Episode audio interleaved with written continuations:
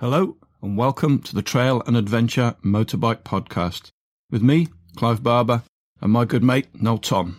For the days when you can't ride your bike, there's always the Trail and Adventure Motorbike Podcast.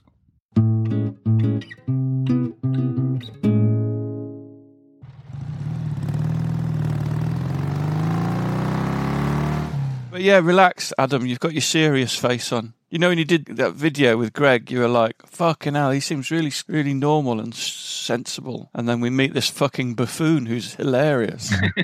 I want hilarious buffoon. cameras and recordings that do it. Ah, just be yourself, mate. That's funny enough. We've been trying to get this guy on our podcast for ages now, and we've ground him down. Come and be on it is our friend and riding partner, Adam Mitchinson from Off of Rally Raid, and we're really glad to have him. We've got lots of questions for him. Do you feel like we don't know a lot about him? We really don't know a lot about him, do we, really? No, I don't know. Not really. His job's still a little bit of a mystery. I think he takes his job very much for granted, whereas I think a lot of people will be quite interested to hear how Rally Raid operates. What did you do today, Adam? Today, I built part of a website this morning. I then went through all of our packaging costs for the previous year and looked at ways to reduce our packaging costs and make packaging more efficient. I think I might have got this wrong. It's fucking boring. and then I fiddled around doing some CAD drawings for some upcoming products and ideas. You're going to tell us what they are? Um, yeah, I will actually because they're pretty close. There's a set of CB500X footrests and well, they semi-universal, so they fit a couple of bikes that I've been working on. Um, and I'm quite happy with how they've come out aesthetically. So we're just doing the final tests on those in terms of riding, and now just starting to price it up. And then we're working on some ABS switches for the new Hondas as well. CRFs. No, they've got an ABS say, switch on already. Mine's got Yeah. one on, yeah. Yeah, no, it's for the CBXs. So uh, we're just working on nice little billet ABS switch holder and looking at some different ways that we can, because we already have one that we used to make. So just looking at some different ways we can kind of polish that up and make it a bit nicer. You see, already, I just thought you worked on bikes all day, every day. Sometimes, sometimes. I mean, last week was pretty heavy in that sense. Just had two customer builds in, two Yamaha T7s in for suspension. And then the rest of the days I was pretty much spannering on the CRF and the CBX. Which part of it do you enjoy the most then, the, the actual spannering? Uh, I think it depends what I'm doing at the time. To be honest, it's nice to have. I like doing the suspension jobs and stuff like that when you get customers in and they leave really happy, and it's like a nice little bit of teamwork. Like I had a guy come down on Friday and he brought all his kit with him, and we got to set it all up for him exactly how he's going to go on his trip, make sure his preload and everything was bang on because he brought all his kit sort of being a bit more prepared so we could get some nicer detail in terms of the sort of how we're setting up for him. And is it generally, is it, sorry, is it generally new bikes that come to you then? Hmm. They always seem to be look brand new. Yeah, I would say, well, obviously our bikes when we get them in are new because we get them from new and develop on them. But um, the T7s, most of those are used, I would say, but not with mega mileage or anything like that. But there's a lot of new G310 GSs just because they're quite a low price point new. And the CBXs are generally used as well, to be honest. A couple of years on those. There's usually quite a lot of mileage on them just because the nature of that bike. So when you're developing products for a new bike, I've always wondered this: Do you always go and buy the bike to work on? Yes, yeah, we have to be sort of the first in line to make sure. I mean, a lot of people, when a new bike comes out, they wonder why there's not a lot on the market for it yet. And that's because most people like us, we do have to just be in line like every other punter sort of thing. We're just another customer. But yeah, generally we get hooked up with Moto Den from Dalston Junction in London. So pretty much then we're friends of ours and they know what we like in terms of what we've been using and what we work on. So they generally try and get us within the first couple of bikes coming into the UK. That's with the Hondas especially. That's been quite nice in that sense. And what? How will you decide which bike to concentrate on? In terms of outside of our current models, or in when you say that, do you mean Well, if there's lots of adventure bikes coming out, what do you? Which? How do you sort of decide which one to pick out and, and start making parts for? to be You honest, just the, one, the ones we want to use, really, the ones that we've, like the, the CBX, everything like that was built off what we wanted to do with it. and same with the T7. Like it, it, that was an interesting bike, and there was definitely an element of we knew that bike was going to be big, but at the same time we wanted one and we wanted to use one because it seems like a good platform. You know, there's a lot of bikes that you should try. And not every bike is for everyone, but you've got to go through them and try them. And it's ones that sort of resonate with us, and we want to work on them further, or we see something that could be progressed into something a bit more like the 310. And do you feel like you've ever been caught out that you've sort of missed a bike that has done a lot better than you thought it would? Um, the KTM 690 was always a bit of a sore point. We had a really, really outstanding start with that bike. We were some of the first to start making parts for it, and that's kind of how Rally Raid came to be. But um, when it was 2018, I think, and they were meant to be stopping the KTM 690, and that's sort of what some contacts within KTM had told us that they were going to be stopping the 690. So we kind of cooled off on that and then they followed through into 2019 with a new model and carried it on sort of thing and then the 701 came out and it was a bit of a it kind of um, threw us off a little bit if you know what i mean because we, we were expecting that bike not to come out with a new model so we didn't go ahead and make auxiliary tanks for it which kind of stopped at the 2018 year. A lot of our products for the 690 unfortunately stopped at that 2018 mark just because of the information we'd been i'm not sure if it was leaked or given but mm. uh, yeah, unfortunately, the uh, the 690 carried on, which is a good thing because it's a great bike. But you're not privy to any information that, that nobody else has. I wouldn't say so particularly. No, there's you get whispers and stuff like that, but it's no different than your mate down the pub or anything like that that works for a bike brand. Or I wouldn't say there's anything that's really come out in. The other side of that, have you ever bought a bike with a view to making parts for it and gone, nah, let's not do it. Yes.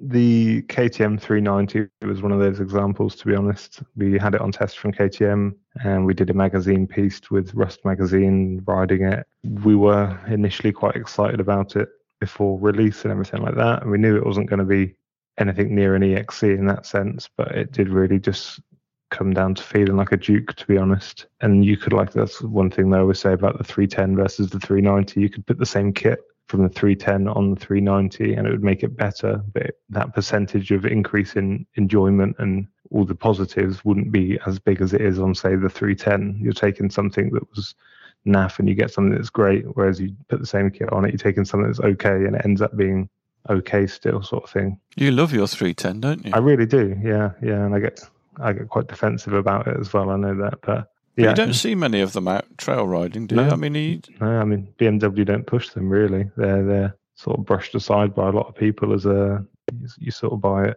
for a new rider and they move on from it within the first two years. What is it you really like about it? The engine, to be honest. Yeah, it's got a cracking little engine in it. Like compared to like the 300, the CRF 300s, it absolutely goes. It's got like a very expressive sort of high revving engine, which is quite fun. The nice power output in the top end. It's good on the road.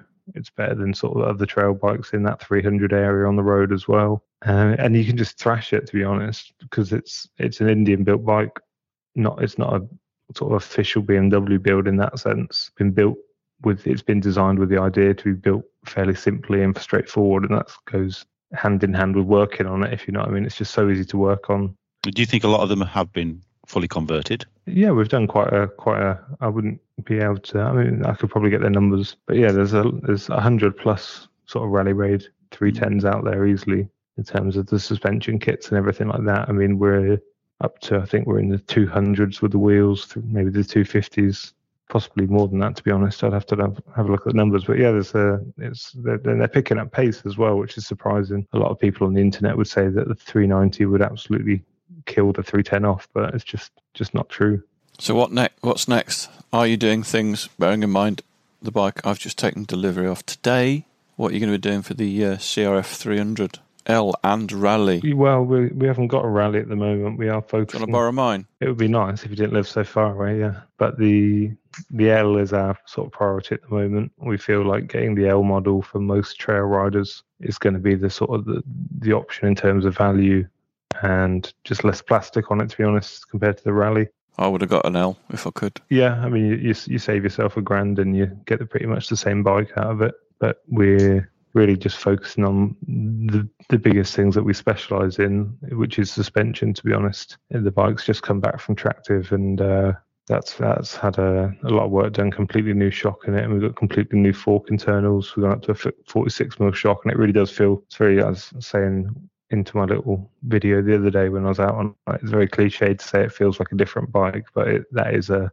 a huge change compared to some of the changes you get on other bikes by putting aftermarket suspension. That it really is a, a massive change in terms of the sag. Is it a difficult thing to price competitively? A, a shock?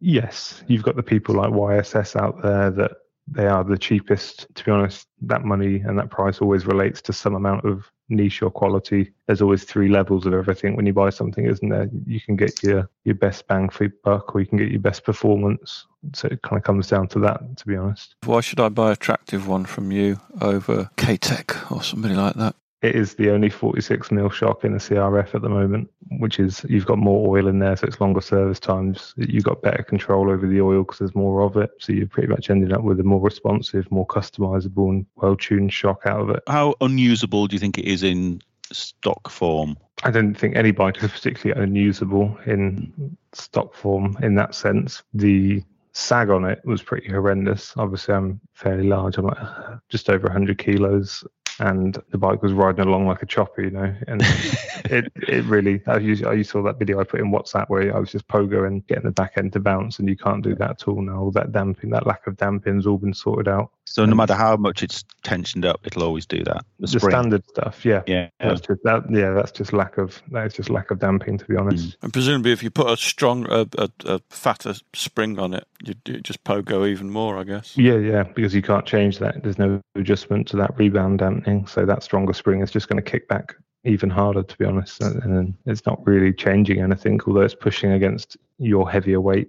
Obviously, you're going to be heavier if you put heavier spring on it. But in terms of how it makes the bike react, it's just a lot more force kicking back up at you. There's no way around that, to be honest. It is it is what it is. But at the end of the day, it's a five grand bike, and that's that's part of it, isn't it? I think for, for most people, beginner trail riders, all the way up to sort of fairly happily to bim, bumble along trail riders, it's absolutely fine if you if you're just taking it easy or if you're not pushing it in any way. But that moment when you take it past that yeah. with any sort of experience or luggage on it and stuff like that, it does become fairly hard to ride in that sense. I mean, especially for new riders, I was surprised how much the front end pogos back at you. It's almost, it would be almost off-putting for a lot of new riders to have that sort of sensation because it's not damping that rebound properly. It really it really does. Sometimes when you hit a rock or something, almost pogo you off the other way, which is quite unusual. It's a, quite a large deflection. But if you're just cruising along and pootling around on the off-road stuff with your feet down, sort of thing, is never going to have any issues with that sort of plushness. So, Adam, you've told us previously you were some kind of junior enduro champion. no, not quite. There's not. There's no gold on my mantelpiece. How old were you when you first rode a motorcycle? I would say between six and seven. I think the PW50, little Yamaha, maybe even a bit younger. We started off on a quad when I was sort of late toddler age, and then yeah, I'd say between five and seven. Was it something you wanted to do, or was it something that your dad got you to do, or how did it happen? but it's obviously something that my dad wanted me to do because I've been doing it. I can't remember being five or six or seven, to be honest. So I've ridden as long as I can remember, really. But you, you you remember enjoying it from the word go? Oh yeah. yeah. yeah, definitely. Yeah, it's always been something very enjoyable. Or even if it wasn't a motorbike, it was a farm quad or something like that. But yeah, definitely, everyone likes mud and mud and engines, don't they? But and then at what age were you racing for the first time? I think I did my very first motocross race. They had to ask to let me in because I was very young and I was on a XR70. I was probably eight, I think, and they, I was a little XR70. My dad actually had to take the shock out of it and put a solid rear end in it so I could get my leg over it. so it pretty much had no suspension. But yeah, I remember that. I remember that as well. That was one. Did you win? No, no, no, no. I didn't come last, but yeah, I think it was in the 11 to 13 year old sort. Of, I remember they had to ask, and it was yeah, it was quite a cool.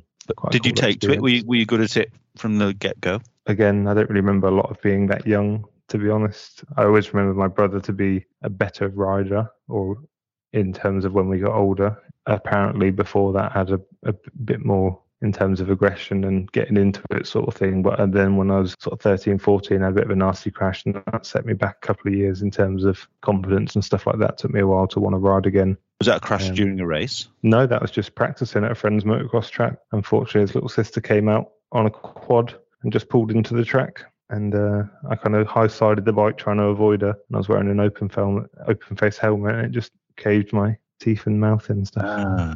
Oh, who'd be stupid enough to wear an open face helmet? I know. In, in, a, mo- in a motocross race.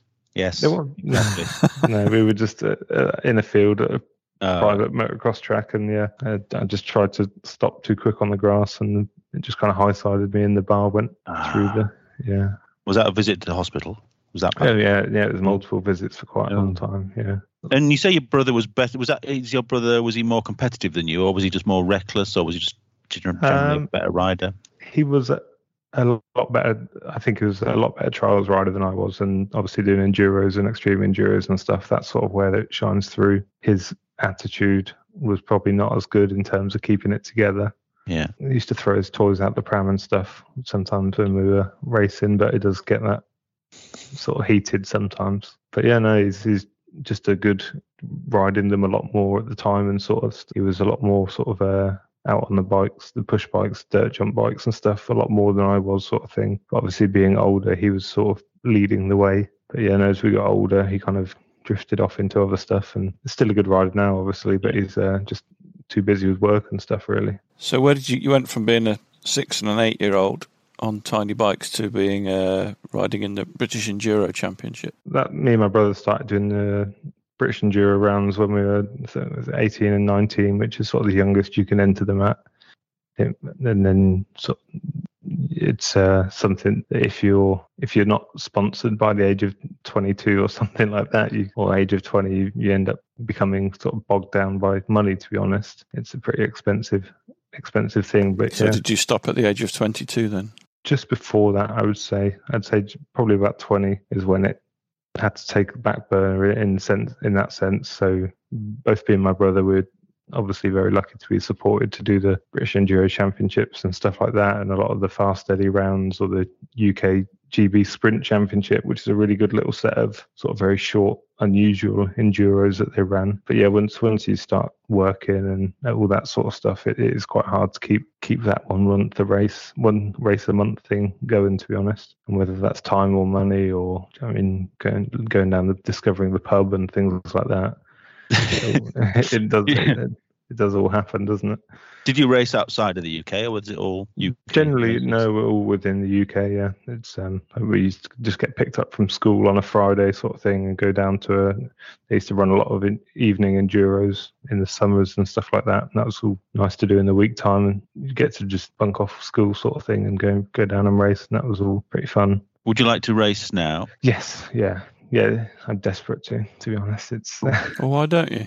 Again, just buying an enduro bike again, funding it all, and it becomes very expensive. You know, it's just, it's like one of the most well, it's not one of the most expensive hobbies. Depends how often you crash, but you know, you you're rebuilding the bike so often, you all the tires and everything like that. And unfortunately, if you're not fast enough to get some sponsors behind you to help with that sort of stuff, it just has to be a small time hobby. You know, it's, you you can't expect to be at sort of the high level of it without having some sort of support and training every, every week and everything like that. You do really have to be stuck into it. Well, as I was going to say, does it not really happen at sort of a, a club level that you could get your fit? It does. It, yeah, it does. But oh no, I, I do enjoy club enduros and everything like that. It's just um, you know when you get into something and you just want to completely hyper focus on it, sort of thing. Like say, if you, same with like even just other hobbies like sim racing and stuff like that. You get into it and you get your teeth into it, and then you just want to be really, you just want to improve and improve and improve and it sort of gets sucks you in, sort of thing. Do any of these bikes you had as kids still exist? Do you still have any? No, no, no. They all got moved on. I did see one a while ago, TTR one two five. That used to do Dawn to Dusk and stuff like that on. And that was uh, very. I was very fond of that bike back then, and that went to a friend of family, and then it came back a couple of years ago just to have a service sort of thing. I think I saw it in the workshop, but no, generally they've all moved on. So, did you ever fancy having a crack at the Dakar? Dream scenario: somebody gives you a bike and a budget, and says, "Go and ride the Dakar." Do you think you would? Oh yeah, yeah. If someone's going to fund it, yeah. Who wouldn't? To be honest, I wouldn't. no, would. He'd just do it at his own pace. He'd, he'd want to stop for tuna and rice. He spent eight months doing it. Oh, this mint tea! You've got to try this mint tea. It's incredible. Oh, no, it's, And, uh, it's not in Morocco anymore, is it? No, yeah, I think it's quite quite the whole Dakar Dreams. Not cliche, but yeah, it's it's almost too obvious. But I still think it's one of those things that most people from any sort of competitive or off-road based riding would really want to have a crack at, just to say they've had a crack at it, you know. But like you say, you then get you get you get the addiction to it, where people don't finish one year, they remortgage their house, and they spend the next five years trying to get finished. And whether that's through their own riding or mechanicals and stuff like that, it is very easy to ruin your life trying to get to Dakar. What is your sort of background in engineering then? Um, what qualifies you to do what you do? self-taught to be honest. I, I studied i didn't study engineering. I could do cad drawing from a young age. That was something i just kind of picked up along with photoshop and illustrator and stuff like that. So that's always been there like 3d modeling whether it was for motorcycle stuff. It wasn't really at that time. It was more for sort of gaming and design stuff. But yeah just really self-taught to be honest. Just sitting down and knuckling knuckling down with software. I've always liked learning software and that's sort of where that starts. Like drawing something is a bit of a challenge you know and you it's like once you complete it and you've worked it all out and done it, it's quite a quite a rewarding thing in that sense. So have you worked anywhere else outside of Rally Raid? Yeah, so I used to do uh, graphic design for a retail company, and that's what I studied. So that's what I studied for and what to do. And that was an office based role, sort of managing websites and their designs and photography and stuff like that. But I have to say, I would take take Rally Raid any day of the week, just sitting in an office. To be honest, What kind of riding do you do now then? not not a great deal in in very short term history to be honest like we're all quite lucky to get our trips away in the summer and where we do the tet or something like that but gen- generally a lot of the riding i'm doing at the moment is just for work to be honest just Do testing you- products yeah Do you have a driving license? for a motorcycle yes Yeah. But You don't have a car license. no Why? No. Why? Why not? life behind bars It's amazing you've got away with it for so long. yeah yeah it does come up in conversation fairly when did you- When did you last drive a car? Well like on the road Yeah. legally with L plates Yeah. Yeah. What did you last drive a car legally? never uh, no yeah probably a couple of years ago to be honest yeah And does it not appeal to you at all? Um, I don't. I know. I honestly don't like being in cars that much. To be honest, yeah, it's one of the necessities. Yeah, you have to do it at some point, and um, sort of that's in in the works at the moment for spring. But um, yeah, I don't shy away. I quite enjoy riding in all weathers all year, sort of thing. It does get frustrating when you've had a week of shit weather, but it, it never really grinds on you that much because it's nice being on your bike. Even those winter mornings, you know, when it's all foggy and icy and stuff, it's always really nice environment to be in. You're very connected. But it's obviously never been a massive inconvenience to you not to drive. I mean, it's probably not an inconvenience to me, maybe to those around me. But yeah. So getting back to Rally Raid, why did your dad start Rally Raid?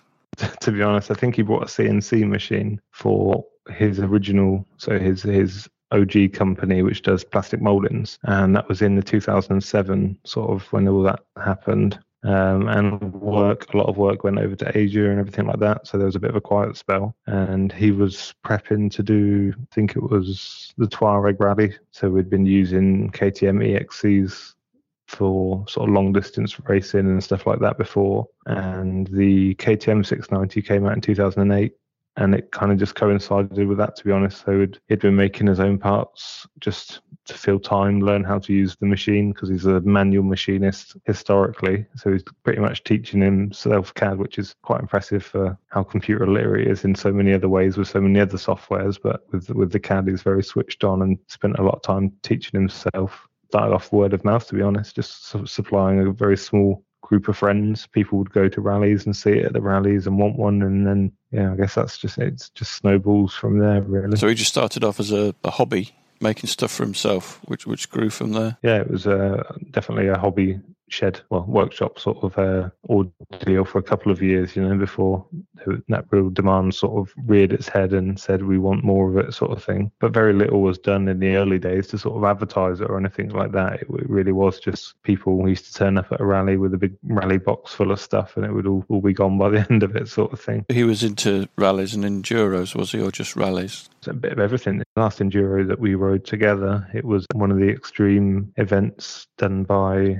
Enduroland, and it was a pretty pretty gnarly sort of typical extreme enduro with the rock piles and everything like that. And that was when he was 58. So, and he did, he did unfortunately come a cropper and knock himself silly during it. But yeah, it's um, yeah, I think he, he really got into the rally sort of stuff when he was sort of mid 40s. I think his first ever one was in Tunisia, and he just did it on an EXC sort of thing. Got hooked on the whole roadbook navigation and obviously the the landscape you're doing it in, and then just kept going back, kept making modifications to the bikes. It started off with like a 525, and then brought it out to a 570 to try and make it better in the sand and everything. And yeah, really just in terms of what changes were happening, it was it was very much hobby stuff at that point. But like I say, he's got his engineering background and everything like that, and it all just sort of comes together in the parts that you want to make for yourself. And that, uh, that's really how you end up with something. You just want it, can't find it, so you make it, and then other people want it as well. Does the molding thing is that still that's still happening? Yeah, yeah, yeah. And then, then it's nice because they supply us with stuff as well. It's very nice to be able to mass produce something like a uh, out of plastic. Obviously, we don't use that much plastic on all our hard parts and stuff, but even little things like side stand pucks and that to have the tooling and machinery there to mass produce something is lovely. But this is what always confuses me. When you say they supply us, is the business sort of split into two parts now? Yes, so yeah, two businesses that yeah, yeah, we share a premises. But yeah, just even mass producing small plastic parts, it would just be such a hassle trying to do that without them there, sort of thing. And they were definitely it was their equipment that Rally Raid was started on, to be honest. So it's we kind of support each other in in that sense historically, I guess. And you you seem to support a couple of riders. There's the connection with Jenny, obviously for the the CB500, didn't you, dad and her used to race together? That was the long time ago that they met on a rally. Again, I think that was one of the Moroccan rallies or something like that. They initially met and then they went and did sort of the Baja together and all that sort of stuff afterwards. That was quite far down the line on one of our 690s. But yeah, Jenny was really one of the catalyst movements for starting the whole CB500X project, really. She really pushed John about it and sort of blinkered in, in into taking a longer look at it. And then that was something that was massive for us in, in terms of the sort of steps that we took to become what we are now, sort of thing. That CB500X is like a real cornerstone of our development and sort of history now. It looked great, didn't it? When I first saw that bike, I remember just taking a screenshot of a photograph of it. It was a photo, it was like a Greg style picture of the bike parked across a road. I remember just thinking, that's got to try and get my hands on one of those one day. I saw that as well. I thought that bike's going to get run over in a minute. I don't remember that photo, but I saw a picture of one the other day, and it looked. I had to take a second look at it. Really, it looked it looked a lot lighter and slimmer. And I think it was because it was just really high. It just looked really raised. Oh, was that the one that was on the side of like a mountain in it the was, Facebook group? I think it was silverish.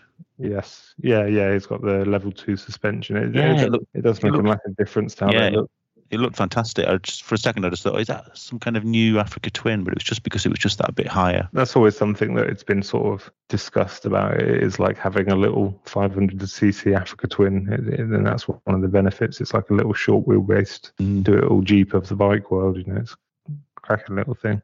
Well, there was just a, a, standard CB500 parked next to an Africa Twin in the Honda dealership today, and you had to sort of take a second glance at them really to look. They did look obviously they look related, but they look very similar, parked up on centre stands. And you've also been doing something fairly exciting with uh, an Italian rider and the T7, haven't you? Yeah. Or is that secret? I'm not sure what that is now. I'm not sure whether that, that was that's officially out in the open through well Man, Manuel Lucchesi from Rebel X, and he's also sort of his own own brand in Italy. Builds a lot of custom bikes, really sort of special one-off T7s that use our suspension, and he also deals with the Yamaha Dakar teams and stuff like that. Just through sort of mutual connections and everything, the that new Yamaha T700 Rally World Raid prototype, sorry, is running one of our rear shocks in it that that was sort of Manuel was the middleman there and did, did the speaking between us and us and uh, the Yamaha team.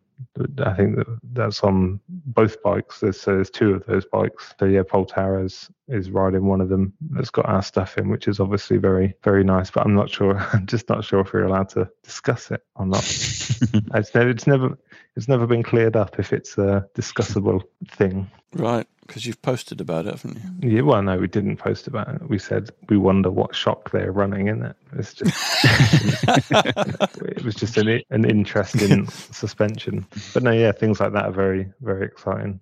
Am I allowed to leave this in then? I guess so. Yeah. Find out. I'll let you listen back to it after all the all the hype about Pol Tarrés and the T7 and stuff, it's a massive pat on the back to have that sort of confirmation of what we're doing. To be honest, because there's a lot of options out there, but just to know that, like you say, people like Manuel and the Yamaha team are taking note of that. It's, it's for such a small team of what who we are and what we what we've come from and how we operate, sort of thing. It's it's huge, you know, for us at least. So what's next then for Rally Raid? Oh, we're going to be busy with the new CB500X for a little while, and then we've got to kind of look look look forward, I want to clear up some of the 690 parts and sort of update those. Um, we were trying to work in a bit more of a modern way in terms of marketing and stuff like that. That we talk to more people, we try and get out to all the shows a bit more. We do more sort of YouTube content and everything like that. I guess until something pops up on our radar, we're refining what we're doing, going back and improving things and stuff like that, and just riding. To be honest, because like said, it's, it's easy to get caught up in not riding, and then you're missing out on decent bits of information and experiences and stuff like that. So there's nothing that's been really flagged up for us necessarily in, in the next year in terms of releases. I'm not sure we're going to see any big releases from any manufacturers in the next couple of years. I think the, the 390 will stay as it is for quite a long time and that's the same with the CRF. They've only just released it. Honda don't change things unless it's every sort of three or four years normally. Can't imagine a lot in terms of brand new bikes that we, that we'll be able to share with anyone in the next sort of 12 to 18 months, really. For those of us that have the new CRF, can we expect to see more parts apart from just the suspension? Yes, yeah, yeah. There's there's a range of hard parts. I'd like to say, unfortunately, the bike's been over attractive for quite a while while we get our priority down. But yeah, there's engine guards, rear racks. We're doing fat bar risers at the moment, running some prototypes of those. And there's quite a few different options out there. So we're just trying to make sure that everything we bring to the table is unique and it offers something that has a genuine use, if you know what I mean. You, can just go onto the 24MX and get a set of 40 quid fat bar risers from Renthal or anything like that, you know, but you got to try and find those uses that you want out of the bike and hope that those uses and needs resonate with other people for just little niggly things, really, like mountain GPSs, having the bike set up how you want it for your height and sort of obviously it's not set up for a European rider really out of the box, is it? No, it's quite small. Really comes with bonding with the bike, which I've still got a bit of work to do with the 300 really. Um, when when you finally make a part that I need, will you name it after me? yes, sure. Yeah. yeah, and then that's a yeah, that's another point. Just backdating it. The rally raid twat. the rally raid mug. I was I was quite surprised how many people the 250s have asked for some of like the some of the products we're developing to be backdated. Yeah, so I just thought there was such a plethora of stuff out there already. To be honest, that there wouldn't be anyone looking for anything new. That seems like the, the yeah the 250 community is very much alive and kicking in that sense. What bike are you taking to Spain in the spring? I will probably take the BMW G310 GS. Again? Yes. You're not going to be the only one on the same bike. No. That's because I like my bike. Loyal loyal person. Well, yeah, I just I, the plan was to take the CRF. Everyone's going to be on a CRF, and I think it would be quite fun to go on the. I think there's, there's only going to be three CRFs, two 690s, and the 310. I feel obliged to take the 310 and show it. Show it. It would be boring if we were all on 300s, wouldn't it? It would be very slow as well. It would be very, very slow. Yeah.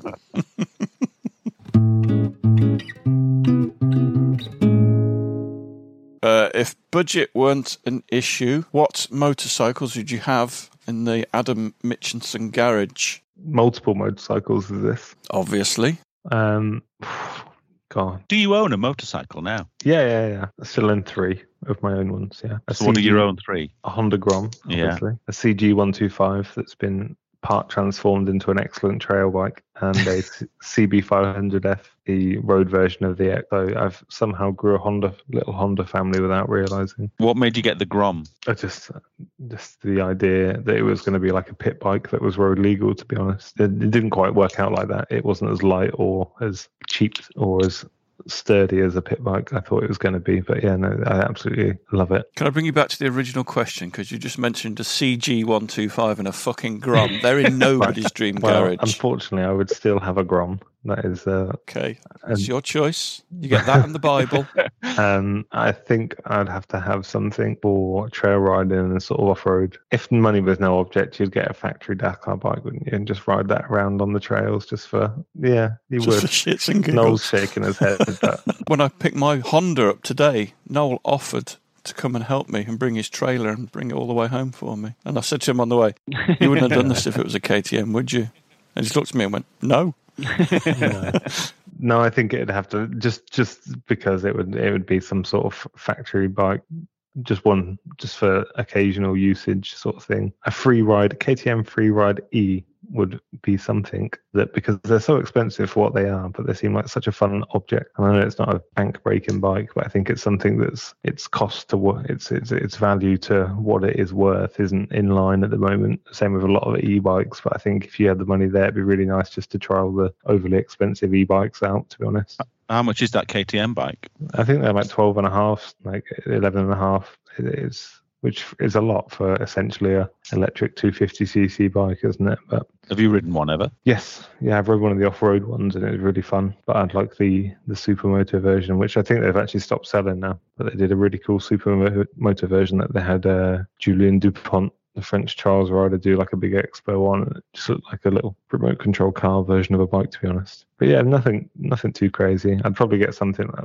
like for a road. I quite like road riding recently. Ooh, yeah, it'd be ideal for you, that wouldn't it? You Mm. could quite easily live with one of those. Yeah, and then I just have like a some sort of ridiculous sports bike, like an S1100RR or something like that, just to go out on a Sunday on, and then come back and get back on the Grom or something. Do you think we should get Groms?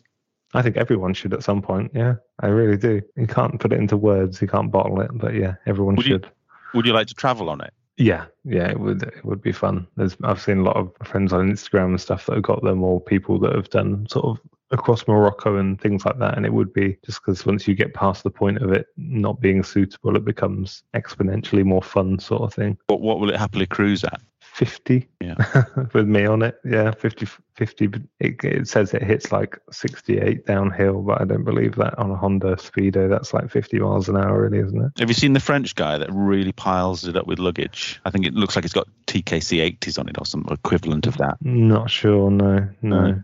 No. But we did that Africa Grom project with John Milbank from Bennett's, and that was like I yearned for that, and I never got a set. I never got mine set up like that, and that was kind of the plan. We built his, and then I was going to do mine, and I just kept mine as a road bike, to be honest, and just put a little stunt cage on the back of it, and that never really changed much else. C- uh, you- Presumably you can wheelie it, can you? Yeah, yeah, You can wheelie Everything. everything. yeah. I mean, once you can with a Grom, there- is pretty much no bike that you. It's so underpowered. It's got like nine horsepower. So once you can perfect the timing of that, pretty much any any other bike is doable. So it's a 125, is it? Yes, yeah, it's a one two five, but it's sort of based off the old C ninety flat flat stroke engines, which is, you know I mean, it's bulletproof. It's good fun. Right, I've got some quick fire questions for you now. Go on then. This is either or. So you have to tell me which one. Honda or BMW? Honda Fuel or food? fuel Rally or enduro? enduro. Adventure or trail? Oh, adventure. That's yeah, adventure. Adventure is- just a long trail ride, isn't it? Yeah, yeah, it's a confusing question. There we go. Multi day trail ride, yeah. Northumberland or Northampton? Uh, for the wildlife or for for the nightlife? um, Northumberland. Yeah, it's got to be. Kenda or Kenda, Motos? Kenda every day. Internal combustion or electric? Internal combustion. Yeah. Tarrés or Birch? Are they trees? Oh, No, Pol Tarrés and Chris Birch. Uh, Pol Tarrés is a giant. It's just Fucking Birch is going to be furious, man. He says he says no to slow. he can send me an email. It's absolutely fine. No, I think it's a joy to watch them both rise, but just seeing how big Pol Tarrés is now, he muscles the bike around is impressive. It is. Yeah, Did you enjoy those? Yeah. Food or fuel? I don't. Is that does that mean how you what, how you consider food? Well, say you're down to five pounds, you can uh, either go for a Burger King or you can put five pounds of fuel in your bike. What do you do? Oh, I Oh, see. I see, Oh, I thought, yeah. yeah, it's a funny question that because I thought it meant how do you see food as food or fuel? Oh no, no, no! It's, it's pe- I should have said petrol or food, I suppose. Well, yeah, I would still keep the answer the same, to be honest. No, I wouldn't. I'd, I'd fucking go to the co-op and spend it on mince pies or something. I was going to say, yeah, come, you can once you've been for your ride, come back and pick me up from Burger King, will you? Right. Many thanks to Adam. That's Mitchinson done. Uh, not sure what we're doing next week. We've got a number of different options in the pipeline, uh, and it just depends on who is going to be available to record something. Otherwise, there might be a gap of a week or so. If you've got any ideas, give us a shout. If you've got anything great you want to come on the podcast and talk about, everybody's welcome. Catch you later.